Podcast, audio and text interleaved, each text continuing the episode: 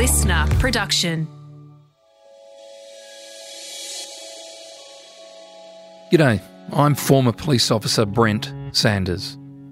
And for the past 25 years, I've dedicated myself to sharing what I've learnt on the force to the Australian public so they can better protect themselves from falling victim to crime. So, with the help of some of the most respected current and former detectives and high ranking law enforcement agents, we're going to pull back the curtain on what life is like on the force and what they've learned about how crime and criminals really work. These are real stories from real detectives. This week, a former Victoria Police detective who dedicated years to tackling Australia's high profile homicide cases. And he just took a deep breath and took his coffee and just said, All right, I killed her. It was almost chilling that here I am, that I know this man only hours earlier had taken another life and he's trying to get into my, my head and understand what makes me tick. Graeme Simpfendorfer is a 27 year veteran of Victoria Police. There's never a more important investigation than investigating the death of another human being. You'll never find a more powerful or important investigation, in my view, than doing that and representing the deceased and the family. From Wagga Wagga, he had an immediate passion to join the police. He hopped down to Melbourne when he was 20 for his academy stint and stayed in Vicpol as he moved his way through the ranks, eventually becoming a detective in 2005. It's around that time we start this week's conversation. Graeme's been in the job for a year or so, still a very junior detective, and he's received a call about a domestic dispute. This is an extremely sad story, and one which involves a secret marriage and a tragic set of circumstances. This one goes way back over to Fiji, where Nileshni and um, her husband, eventually Amitesh, both grew up in Fiji, and they met there. And um, Amitesh and his family moved out to Melbourne. I'm not sure when they moved out to here to Melbourne. My memory's not that great, but they moved out to Melbourne for a better life. Nileshni and her family were quite poor in Fiji, and they'd stayed in contact. And the idea, I guess, was for Nileshni and Amitesh to get married in Fiji, and then she would be able to come out to Australia for a better life. But the thing here was that Nileshni's family in Fiji were fully aware of the, what was happening and I guess the arrangement, but Amitesh's family here in Melbourne had no idea. It was a secret. So he had told the family here in Melbourne that she was a friend and she needed somewhere to live for a while, and she's come out from Fiji and they're just friends. So it was all kept in secret. But Nileshni was a victim of some domestic violence with Amitesh. There was an intervention order that was made and then withdrawn. Um, she obviously wanted to exit the relationship, and on this particular night, I think I remember it was like back in 06, might have been the World Cup soccer opening ceremony that night because they were big soccer fans and obviously a big worldwide event. And they'd had an argument, and she decided she was going to leave the house and leave the relationship and wandered off down the road. You know, he'd followed her, and there'd been an argument out on the footpath, and he assaulted her. And um, she'd actually fallen backwards on the footpath and, and hit her head on the concrete and knocked her out. So she's unconscious, but she's breathing. And that seems to be where this turns very sad is that if he'd actually just checked her pulse or rendered first aid, he would have realised she's still breathing. But he panicked and thought he'd killed her. And he took her down to a nearby small lake and put her in the lake. But he's put her in face first and she's drowned. So she was alive at the time he took her down to the lake, and but then died as a result of him placing her in the water. Yeah. So he returns home to the family. Obviously, comes up with an idea that you know I'll get mum or someone with me, and we'll go looking for her, pretending that she's just run away and we don't know where she is. And then he has someone with him as an alibi, and they discover her body down by the water, and and obviously then police and us are called. But the whole crime scene didn't. Even the uniform members that were there, that were first there, go, no, this is this doesn't add up. This isn't right and called in homicide and, and we turned out to the crime scene and it was a very foggy night. It was a really cold time of year. I think it was around June 2006. Really cold, one of those typical Melbourne can't see a couple of metres in front of you. So it was immediately to us, we were like, how, how did they actually find her body down by this creek? It wasn't a normal way to walk to find someone or look for someone. It wasn't a thoroughfare. So in his version of, oh, we, we just looked down by the water and saw a body, it wasn't stacking up because you couldn't see two feet in front of yourself. He was in custody on the suspicion of his involvement with her death. And once sort of daylight came, we were able to see a bit more of the crime scene. I could actually see some of her broken necklace that had broken up on the footpath. And I think the distance was, I'm going to say, about 50 metres to the lake. And he's obviously dragged her body down there, and the beads had all dropped off. She had injuries to her that were consistent with being dragged across the concrete. But the the dew at the time on the grass was still there, and you could see drag marks in the dew on the grass led directly to where that assault took place. So the crime scene worked heavily against him, and, and in the end, there was a, actually forensic evidence that she'd scratched him just as she was assaulted. So she had his DNA, and he had an injury on his chest. But he was he was staying staunch that he had nothing to do with it, and, uh, not until we got him back to the homicide officers. So this was out uh, Lynbrook Way, our southeast Melbourne, and a bit of a drive into the city to the homicide squad officers to interview him and had a bit of time with him. And the boss at the time was you know, Graeme or Simf, can you go just go take him a, a, cup of coffee or a drink? We've been a while and we need to, you know, we need to look after these people still. They're in our care and custody. So I went into the, the interview room and he was just a broken man. You could just see it in his body language and, and everything. I think the reality of what was happening and, you know, we're talking a few hours later now. So I think it's just all overwhelming for him. And I just made the comment to him that you look like you've got the weight of the world on your shoulders, mate. You just need to tell the truth, and I'm sure everything's going to be okay. And he just took a deep breath and took his coffee and just said, All right, I killed her. Wow. Yeah, it was surreal. Yeah, he, he took a big, deep breath and looked me in the face and just said, Yeah, all right, I killed her. And I, well, I shit myself. I was like, Oh my God. Um, didn't expect that. I was just telling him that, you know, I could see you were stressed and that you know you, you, are here and we're going to look after you. But there's an investigation. That, that was my intent that we're going to look after you. Just everything's going to be okay.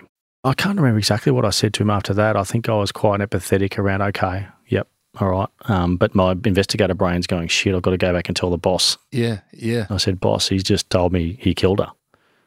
And he's like, right, okay, you're doing the interview now because he trusts you and you're the one he's obviously confessed to. So there's a rapport there. And he goes, You're doing the interview. I'm like, Oh, but this isn't my, you know, this is my case. He's like, Well, it is now.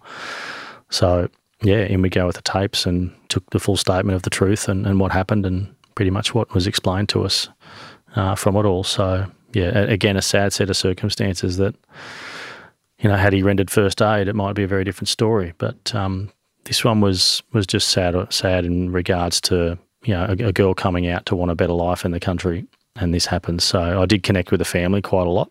So I went to Fiji only, I think, a few days to take statements, and we really needed to explore, I guess, the power and control of the relationship and the marriage was relevant to the case. So we went over and took statements to assess this hidden marriage and, and all that.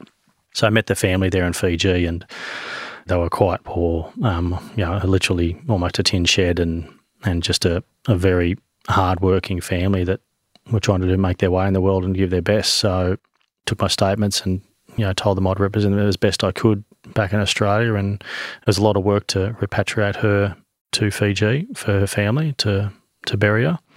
So we, we obviously communicated a lot as best we could back then, and then yeah, uh, they saved up just about their life savings to get their father to come out and actually see where his daughter had died. He wanted to come out, so just I'm pretty sure their life savings to to come out and do that did you have the job of informing the family? So you had to do that face to face, or had Fijian police done that prior to your arrival?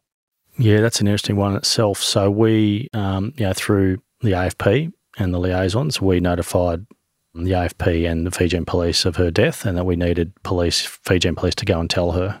But um, the Fijian police were, you know, it's very bad news. They didn't want to deliver. So it was a few hours later that we had the sister of Nileshni ring into our homicide officers going, We're hearing rumours that my sister's been killed from other family in Melbourne. Oh, Why haven't goodness. police come and spoken to us? And like, well, we have told the police many hours ago to go and see you. Why have Oh, they not arrived? But they didn't want to do it. They didn't want to sort of. uh, it was too hard. Oh, it was too, too tragic news to, to, to tell. Oh, so dear. that was Oh, dear. so we, we got an immediate rapport going with the family. As sad as that story is around, you know, finding out from friends, that's not how you want things done.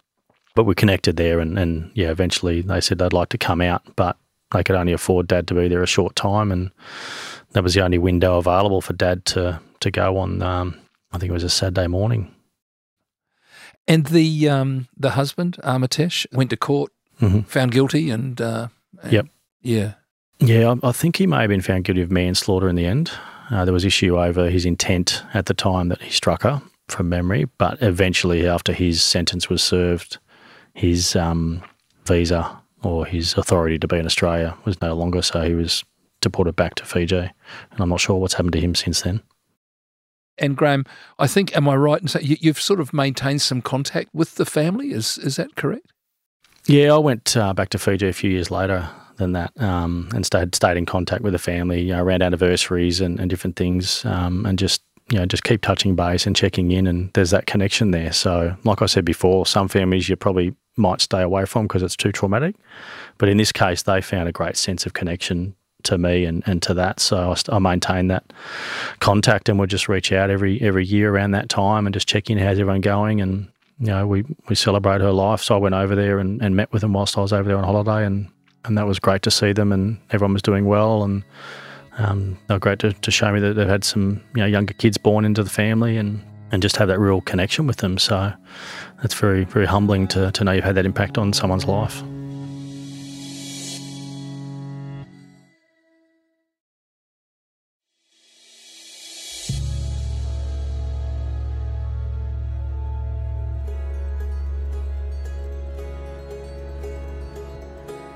If I could take you back to 2005, you've been in the police for you know 10 or 11 years, but I think fair to say probably a, a relatively junior detective as such, and you were involved in investigating a, uh, a fairly gruesome homicide that occurred between uh, gentleman Peter White and his housemate Stephen Hatton. Can you just walk us through that, your involvement in that, and, and, and some of those rather unique aspects of that case? You're right. I was a junior detective in the scheme of things. I'd only been, I guess, a full time detective for about three or four years and, and had found my way um, onto a crew at the prestigious homicide squad with Victoria. And it was literally my second day at homicide squad that I got the call saying, We've got a job. You've got to meet me at this crime scene.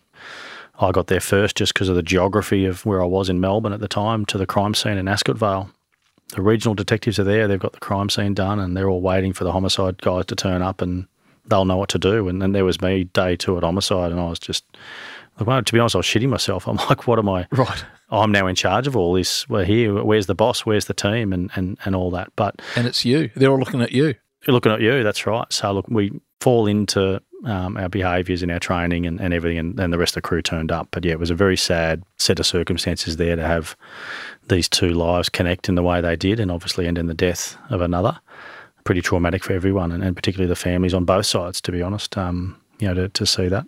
and a pretty brutal death, which would have, I'd imagine, been an extremely confronting crime scene to walk into. And, you know, we, we were talking off air, Graeme, that it doesn't matter how long you're in the job, none of us are really geared up to handle that stuff over and over and over. And you, you're walking into a scene where a, a guy was brutally murdered, um, pretty confronting.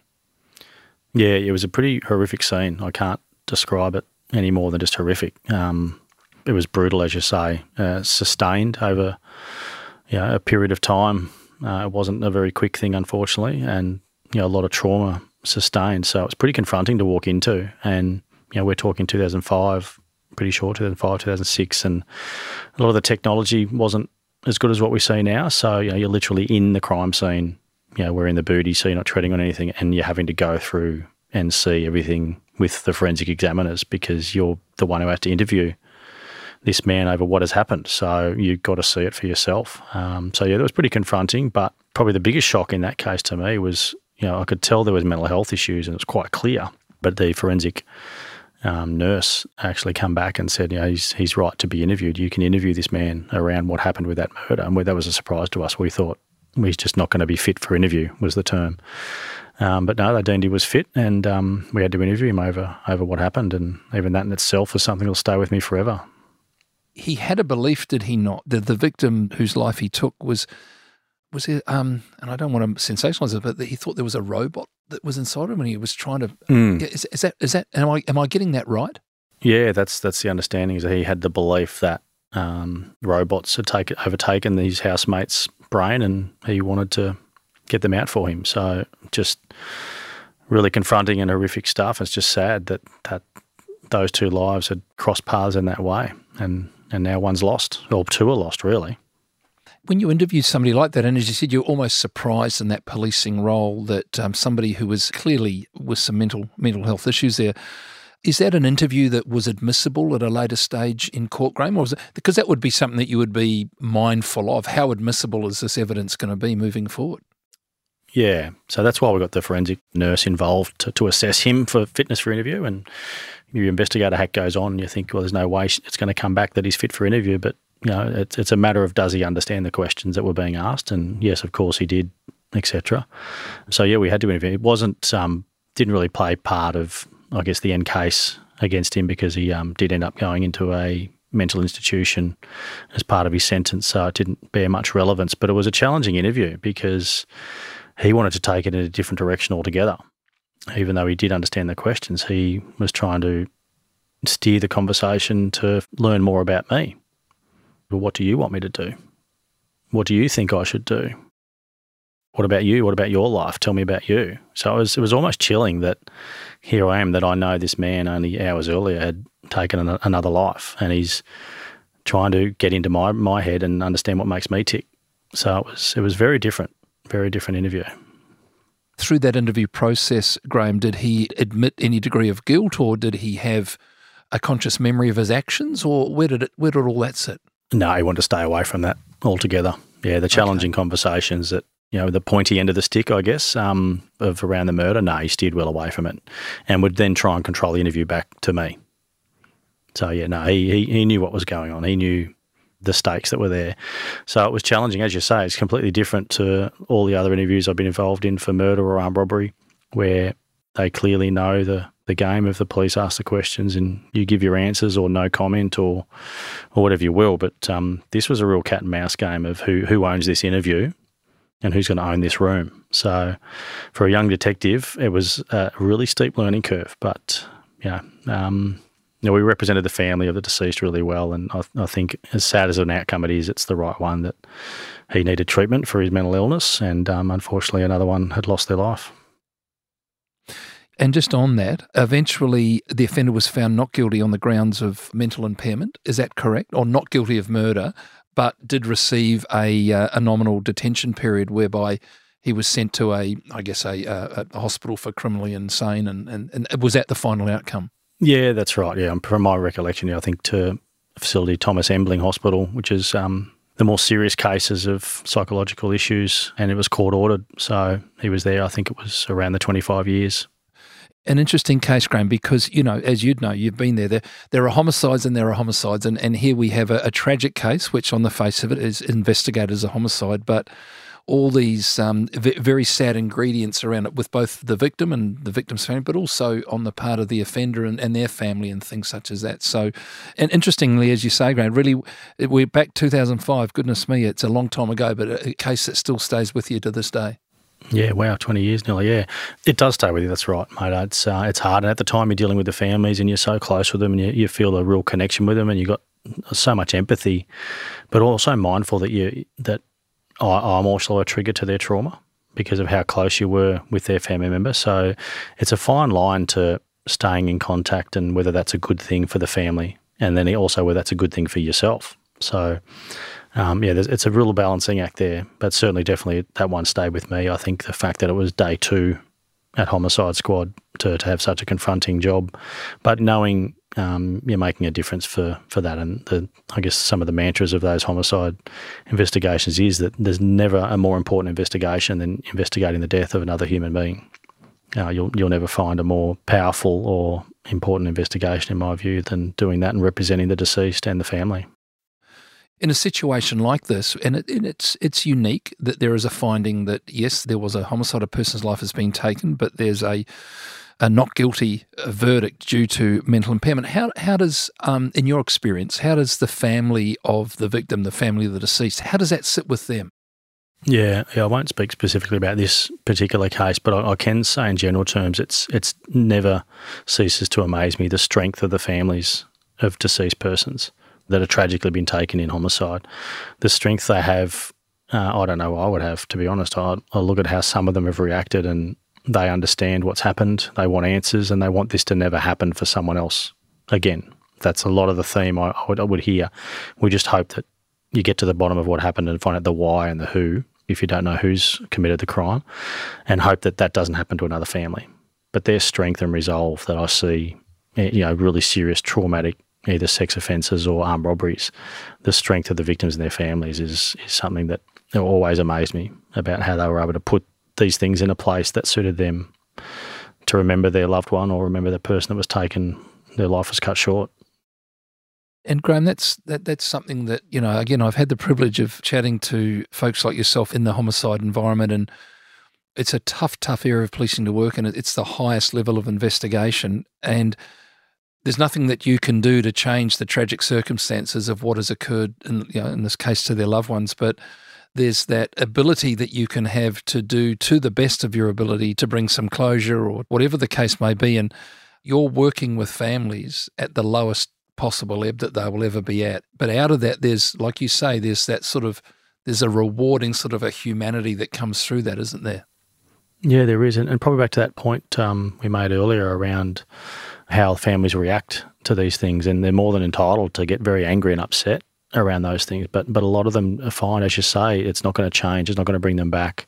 But can we get to some answers as to why or how or what can be done to make sure this doesn't happen to another family? Um, but yeah, it's it's it's um, a lot of empathy has to be shown in those circumstances, and a lot of skill at times, particularly when you know the, the identity of the offender is unknown. Uh, it's amazing work that gets done day in day out. You've worked in lots of different areas. Homicide, tough, tough area to work in. But I'm sensing from you it was an area of policing that you gleaned a lot of. Um, I don't even know what the word is, but you seem to look back over this time as as awful as the cases were. There was um, you've really taken something from that and, and from that work and feel that you've done something for those families. Yeah, it shapes you, I guess.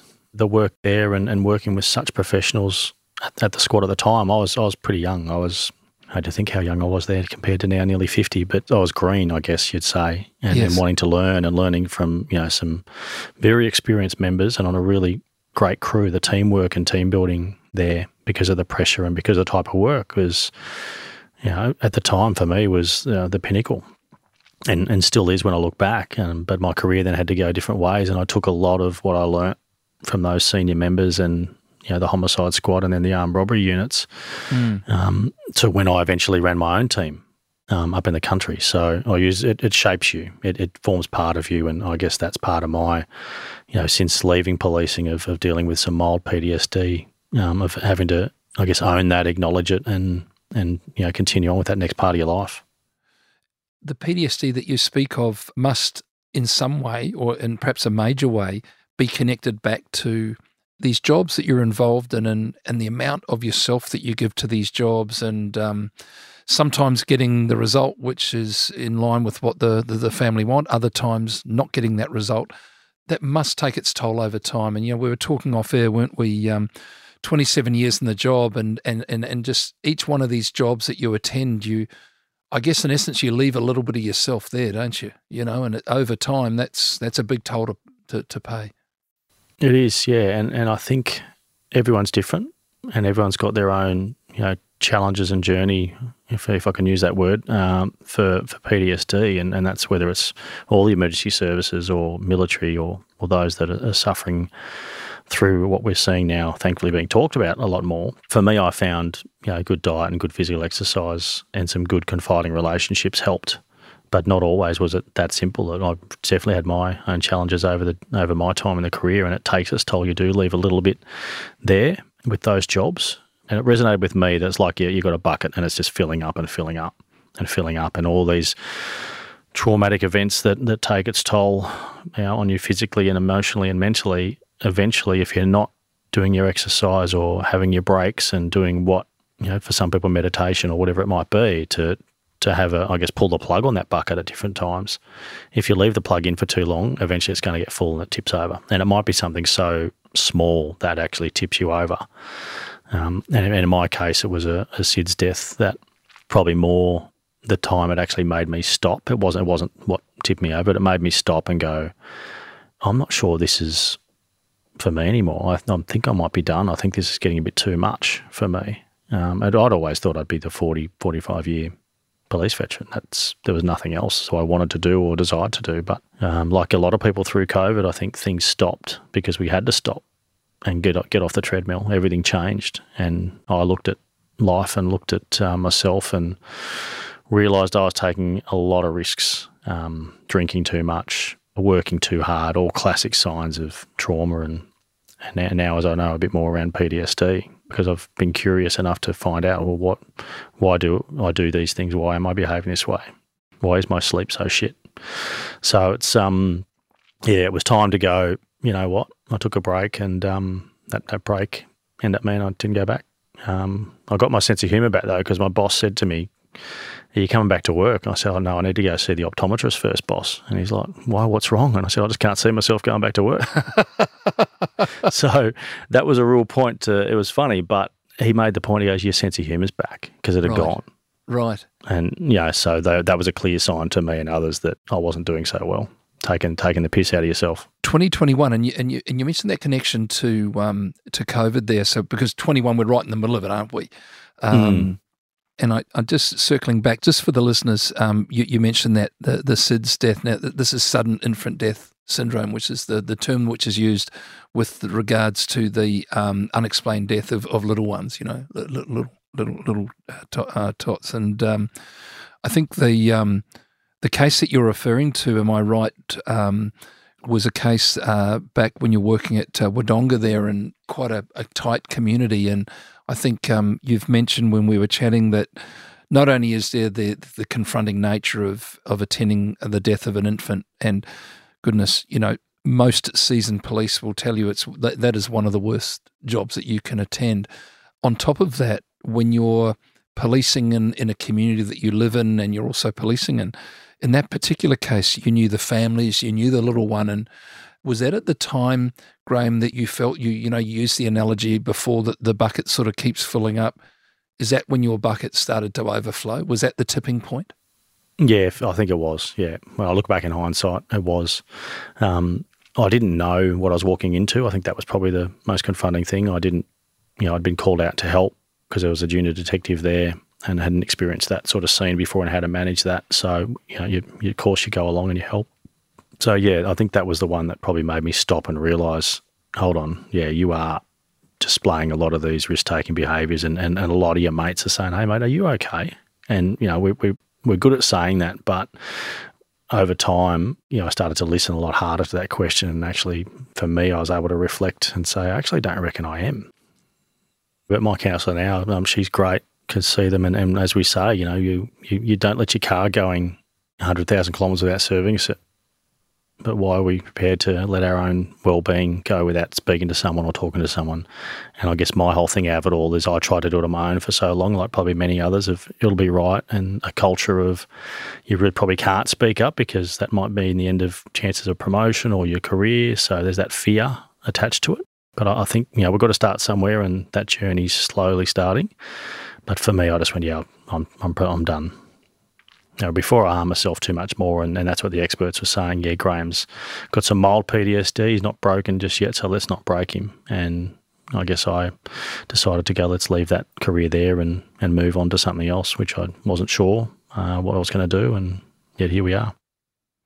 and a tough decision to make for obvious reasons. But did you know at the time that you made it that you're going to step away from this 27 year career? When you made that decision, when you consciously said to yourself, "That's it, I'm done," was there a sense of relief there, Graeme? Was there a sense of fear? What was there a weight lifting off the shoulders?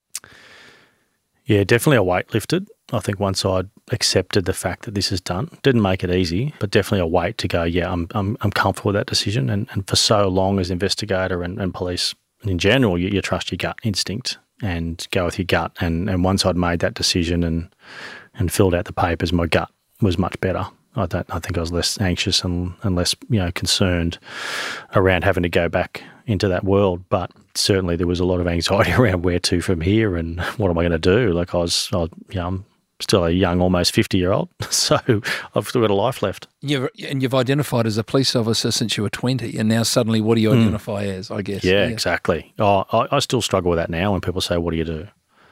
And getting used to saying um, they when referring to police now, not we. Yes. Just the little things I've got to catch yes. myself. So I still, I think two years later, struggle with that identity. And, um, you know, when you're in a small community that that's an, everyone's only ever known you as that or your friends and family, that's all they've ever known. Like I joined at 20. So to have, you know, the best part of nearly 30 years, that's your identity and to lose the networks of the friendships pretty much overnight as well. So, you know, there's a lot of people hopefully probably listening going, yeah, I get it. It's just trying to stay positive and, and reconnect with those that are in, want to reconnect with you um, and those that want to be part of all that is important to just keep talking and putting yourself out there because it's um it's a hard hard journey, but you've got to keep moving forward. What do you miss most from the job, Graeme? What I miss most, I, I think I surprised myself because I've heard, asked this so many times of people that have left the job because I was coming towards the end of my career. What do you miss most? And everyone always says the people. And I used to sort of almost roll my eyes at, at those people that would give that answer. Right. And I'm about to give exactly that answer. Uh, it's the people. So I'll sit here it, rolling my eyes. Yeah, yeah, roll your eyes, mate. Yeah. Um, look, it is. It's the people. It's the networks. You get to know your, your group. Everyone's got your back, and it's the people. Um, Being part I, of that I don't team. miss the work. Yeah. Missing the people the most. What do you miss the least? Is it that pressure, that constant pressure, or what, what is it? What, what do you look back on and think, oh, thank goodness I'm never going to have to do that or feel that or, or, or get involved in that again? Uh, I think it's the pressure I was putting on myself to there because as a manager, then you're managing your team, you're managing their well-being, their welfare, um, your own risk. So I just I don't miss that pressure of having to do all that. I, I really enjoyed it and I really cared for that side of it, but it took its toll. And I think that was part of what made that bucket full at the end of the day, was carrying all that risk for so long. And, and look, in hindsight, I wasn't very good at switching off and probably still not, as I said. But going on leave and still thinking about things and still checking back in with the office and maybe taking the laptop, you know, it's you switching off as means you've got to switch off. It's an interesting conundrum, isn't it, Graeme? Because that almost obsessive compulsive aspect to a person's personality is probably the aspect that makes you so successful as an investigator. That's right. And yet it's the one that ironically drags you down the most and the one that you look back at and think is the one that you are most relieved to have stepped away from. But it's a it's a necessary aspect of of the work that you are doing, isn't it? Yeah, and particularly regionally, like there's not the resources aren't infinite. So no one else is coming in some of those scenarios. So you're you're a small team and we were a small team, so we would get in and help each other out, and would move rest days around to try and help because the risk to the public was so great. So you'd say, "Yeah, I'll, work this weekend because we need to catch this guy." and we can't just leave it to one person. We've got to do it as a team. Um, but I've never met anyone since I've left the police and, and, now involved with Police Veterans Victoria that, that says, you know what, Simf, I wish I stayed longer. I don't think I've heard anyone say that. Uh, everyone's generally, you know, probably could have called a bit earlier, but everyone's got to trust their own gut and it's their own time. So for me, I'm I'm really fortunate that I made the call when I did because you know the, the, next part of my life can can be positive and, and really you know help people, but in a different way to what I thought my career had to be, and, and stay in the police. I can help people otherwise now. Graeme, since uh, since leaving the job, there's no doubt you've been involved in some interesting um, work and activities and what have you, but none none, none perhaps more interesting than um, becoming a star. I'm going to use that term on the um, on the TV show Channel Ten Hunted. Now, um, this is a show that was probably promoted more than any other reality mm. show that I've ever seen on TV. You found yourself in the middle of this. We won't jump straight to your Logie's appearance, uh, Graeme, but can can you have a that that's an interesting phone call to get, and and can we talk about am I right in saying your initial response was probably that is not me. I have zero interest in that, and yeah. yet now you're doing it, and it's something that you've got a real a lot of benefit from. And can you just walk us through that? Yeah, initially when I was first asked to have a chat with some of the producers, it was, no, nah, look, not for me. I think I'm happy to, to fall into a, a quieter life post policing. But uh, my children actually convinced me to to say yes, or at least do a um, audition, I guess, as it's called. Uh, because I t- keep telling them, you know, what do you stand to gain? What do you stand to lose by what choice you're about to make? And the cheeky little thing said, so why, why aren't you going to do this, Dad? What do you stand to lose if you don't say yes to this. I'm like, oh, it's really come back to bite me now. But so I auditioned and um, was offered the role as a lead investigator. I thought, what an opportunity to to just see what happens and learn about the industry, and had no idea how big it was going to get and how much promotion. As you say, it was pretty heavily promoted, and and now we're we've done two seasons, and it's an amazing experience, an amazing team. I, I really understand now what goes into producing something like that, and and right from the people that do my mic every day in the tie and the audio team and the camera team and the producers and, and everything that goes together putting that show together is huge. But then being able to use that platform, if I can call it that, to highlight the amazing work that does get done by police because in Hunted we're, we're replicating the, the powers of the state. So we're hunting people as if they're fugitives, but they're just general citizens and and some are really good at trying to hide from us, some aren't. But we're doing exactly what we did in policing, and they're just filming it. There's no, it's it's the real deal. There's there's no stop and there's no editing. There's no you know production. I guess of it. It's it's what we do. And there's all the frustrations, and I think I swear probably too much on TV, but that's so my mum says, but that's all right. Um, but uh, look, it's a platform to to highlight, I guess, to everyone out there that you know the, these type of investigations that carry so much risk, like we said before, around if police get it wrong, that person could be out and do another armed robbery tomorrow may be the reason why someone actually is killed tomorrow. So the risk is real out there. And police are doing these investigations right across the country and internationally, I guess, but our countries really should be proud of what our police force does, or police forces do, in this space to prevent the kidnappings, prevent the murders, prevent the armed robberies and rapes. They do this every single day. But we don't tend to, tend to hear about it as a public unless it goes wrong, because that tends to make the mainstream media, doesn't it? So, look, we're using the platform to, to try and highlight and I guess tell some of our story because next time you see the, the person in uniform or the detective at a crime scene that, you know, is working really hard to, to achieve some outcomes and make the community safer to, to just perhaps say thanks and not be so judgmental at times is what we're trying to say because they do an amazing work. Everyone does it because they want to help, they want to do good and you know, it's a really tough gig. We've we've seen everything that society can throw at us, and then COVID, and then fires, and now floods. So all the emergency services are obviously feeling the pinch. Um, but we're going to use hopefully the platform of Hunted to try and change that narrative a little, and and be grateful uh, for for what our emergency services and, and military for that case too.